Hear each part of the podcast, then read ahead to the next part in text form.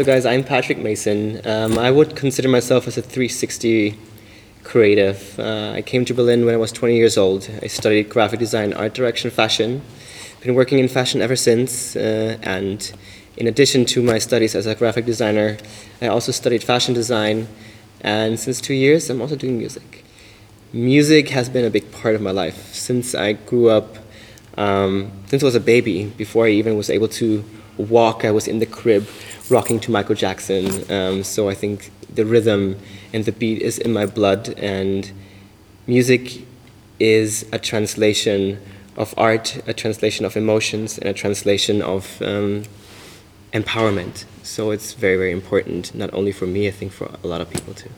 Um, my inspiration behind the customization of the first look for the Huluko Louder campaign was exactly that. Um, I took the concept of breaking free, the concept of um, something that is deep inside of yourself, and bringing it to the surface, which is why I used um, the suit that I got from Hugo Boss, turned it inside out, and deconstructed it. Um, which also means deconstructing your mindset that you had uh, until then break free from mental boundaries, break free from uh, clutter in your head, uh, all distractions that you had encountered before come to the surface but in a different light. Um, even though it seems distressed and it seems deconstructed, it's still beauty. And it's uh, the imperfection that makes it so perfect. And that was the main message um, behind the design that I did for Hugo Boss.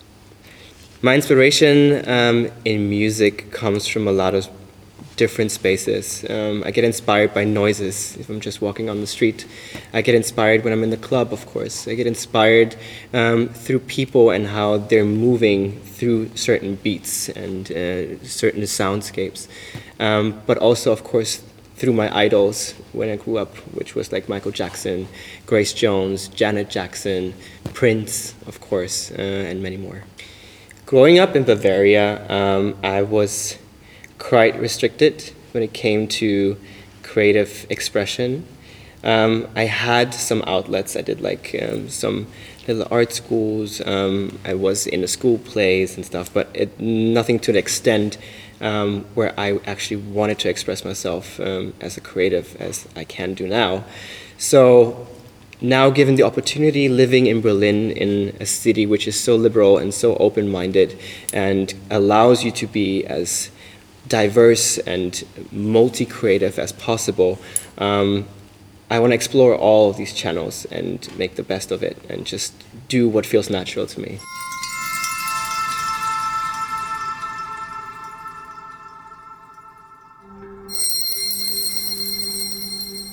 Yeah, I actually do remember. It was um, a action.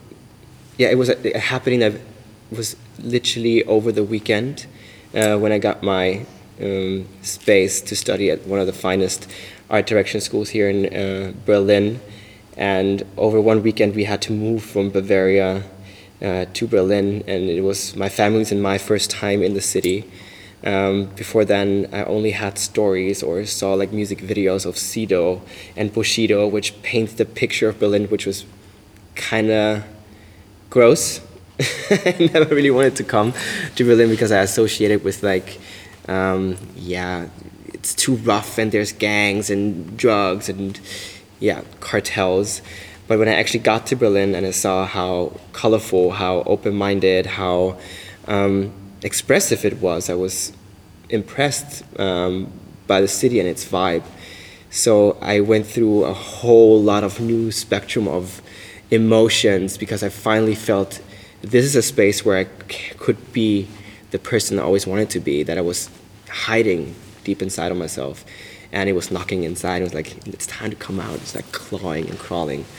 And yeah, here I am, still living in Berlin, going on 11 years now. Self love means to me being kind to yourself. In a world um, dominated by social media and distorted um, beauty models, um, it's very important to focus on yourself and even on your imperfections because these are the ones that are going to set you apart from everyone. Um, since the Kardashian clan uh, marginalized and normalized, um, yeah, body disfigurement, I would actually call it, um, they erased uh, the uniqueness that was making everybody so special. And everybody's trying to strive for a certain look because they think this is the only way to be attractive or the only way to be successful. But in general, or the truth is that you're being more successful by sticking out, by being your own self and not trying to copy someone or something or a trend, uh, which is why it's very important to be yourself, to find yourself, which is like a journey that takes a lot of time. I'm still in a process, and for some, it will never end.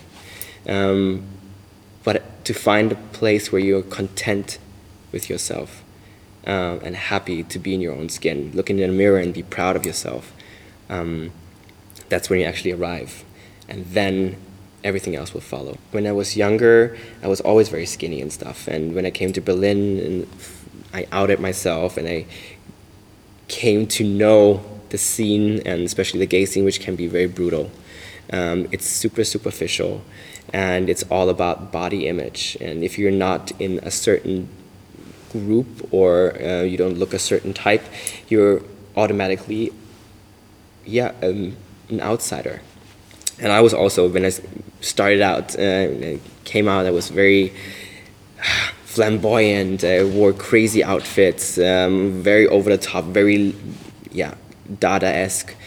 And um, of course, being a mixed race guy in a city predominantly um, inhabited by white people, um, you always stick out in, in general. Then being loud as I am, not only visually but also with my mouth, um, it didn't really help to put me in this like, uh, yeah, specific corner that everybody was going for. If someone was going for me at that time, it was basically through um, a type or because they uh, sexualized me over um, being Afro American um, and the things or the stereotypes that they think that come with it. But while I was growing up and while I was going through that phase, um, I had also body dysmorphia, which basically came uh, in conclusion to that. Um, I had a phase when I was like 22. Um, every time I would have to cover my mirrors at home because every time I looked myself in the mirror, I would start to cry uh, because I couldn't look at myself. I was so disgusted by it. Um, and until I realized that this image that I had of myself was planted in my head by people who are completely insecure with themselves and just latching on onto something else um, or trying to put somebody down or run into the gym from Monday till Friday just to show off their body on the weekends, knock themselves out with drugs and whatsoever, and seek validation through others um, is not the bottom line where it should be. So for me, at arriving at that point, realizing that I do not have to fit into a certain category and I do not have to please anyone else, it's just about myself and how I feel in my own body, um, it was a huge step for me. And since then, smooth sailing. Of course, at some point you always get a bit distracted and you have like these own little imperfections where you're like, oh, this could be better, this could be better. But bottom line, you have to live with yourself, not the others.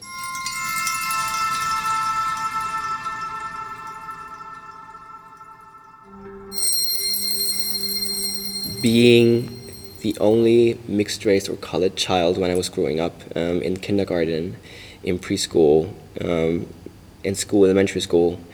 Um, of course, there was always the eyes uh, pointed direct, directly at you because if something went wrong, it was always me.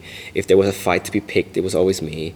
Um, I was always the class clown because I was the loudest, and of course, it was easy to pinpoint always on the black child in the class, um, which was what, because my dad told me also, you're the only black kid in this room, and people will always put you down for it or find reasons to put you down. So you have to work at least 20% harder than anyone else in this room if you want to make it in a world, yeah, predominantly dominated by white cis male. And that was probably the first lesson that I've learned in life. And I was very, very young at that as well. Um, and I'm still dealing with a lot of that stuff. Um, but as I'm now grown, I think um, I've learned how to maneuver myself around that kind of uh, topics, how to insert myself in, cer- in certain situation and also exclude myself from energies that don't feel right. Um, I know my value and I know my worth, and that's what is most important to me to be able to notice that and acknowledge that. In fashion, I had uh, my last collection, which I showcased in Berghain. It was uh, a collection that I showed after my fourth semester. I had the opportunity to be um, picked, handpicked by um, the curators of the Berlin Alternative Fashion Week, which at this year uh, took place in the Halle at Berghain. Uh, it was a huge dream for me since I started uh, studying fashion design. My idea was like always, I'm going to have a fashion show at Berghain. And arriving at that state so very early was, of course, a big thing. And it was exactly at that point, I was like 23, 24, when I was in a really dark place, which I just um, yeah, said about body dysmorphia. So that was also the topic of my collection. Um, and working on this, this, collection for like four months straight, um, dealing with the issues that come with it, um, tackling all um, the insecurities that I had through that, made me realize or made me arrive, uh, arrive at that point that beauty comes in all forms. Beauty is not defined through a shape or um, through a certain look. And it's the imperfections that makes us so special. So for this collection, for, uh, for example, in fashion, I chose a wide range of models, going from trans to albino to mixed race, black, uh, Israeli, everything was in there because I like all forms and shapes and show the beauty of it. Um, and also clothes were very exaggerated. Um, the body uh, figures were deformed. The silhouettes were very outraged. Um, and it was really successful actually for a student in the fourth semester to be featured in ID Japan uh, and Vogue, and this was a big, big thing.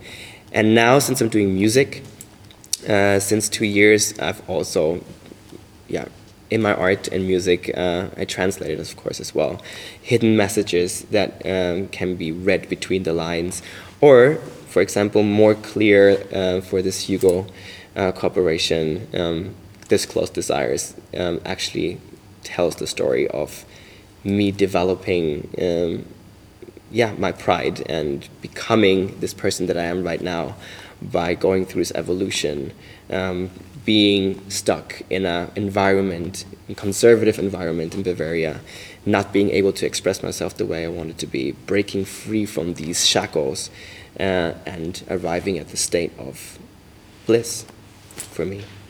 I think when it comes to pride, uh, this goes out for all the young kids who are either still closeted and thinking about coming out, um, struggling with maybe like a yeah family environment which is like a bit tricky or um, yeah, whatever social construct they're in right now. Um, this is your life. You live your life for you. You live your life not for your family, not for your friends. It's your life. And you have to take action at some point. Um, believe me, you do not want to arrive at that point in your life at some point um, when you think of what could have happened if. Um, it's the biggest nightmare for myself. So every time I feel the, an opportunity that I have to take, which feels natural and good, which is also very important, it needs to feel right. Don't feel pressured. That's the other thing. Um, don't let yourself be pressured into any situation or any statement um, or pushed in a direction that don't feels natural to yourself. Give yourself time. Um, I know this is a very important step in your life, and it will from there on out change your life completely, but it will change for the better. Because if you align yourself with your emotions and with your headspace, um, all the blockages that you maybe now encounter will fade away. So be true to yourself, give yourself the space and the time and acknowledge who you are and then work through that.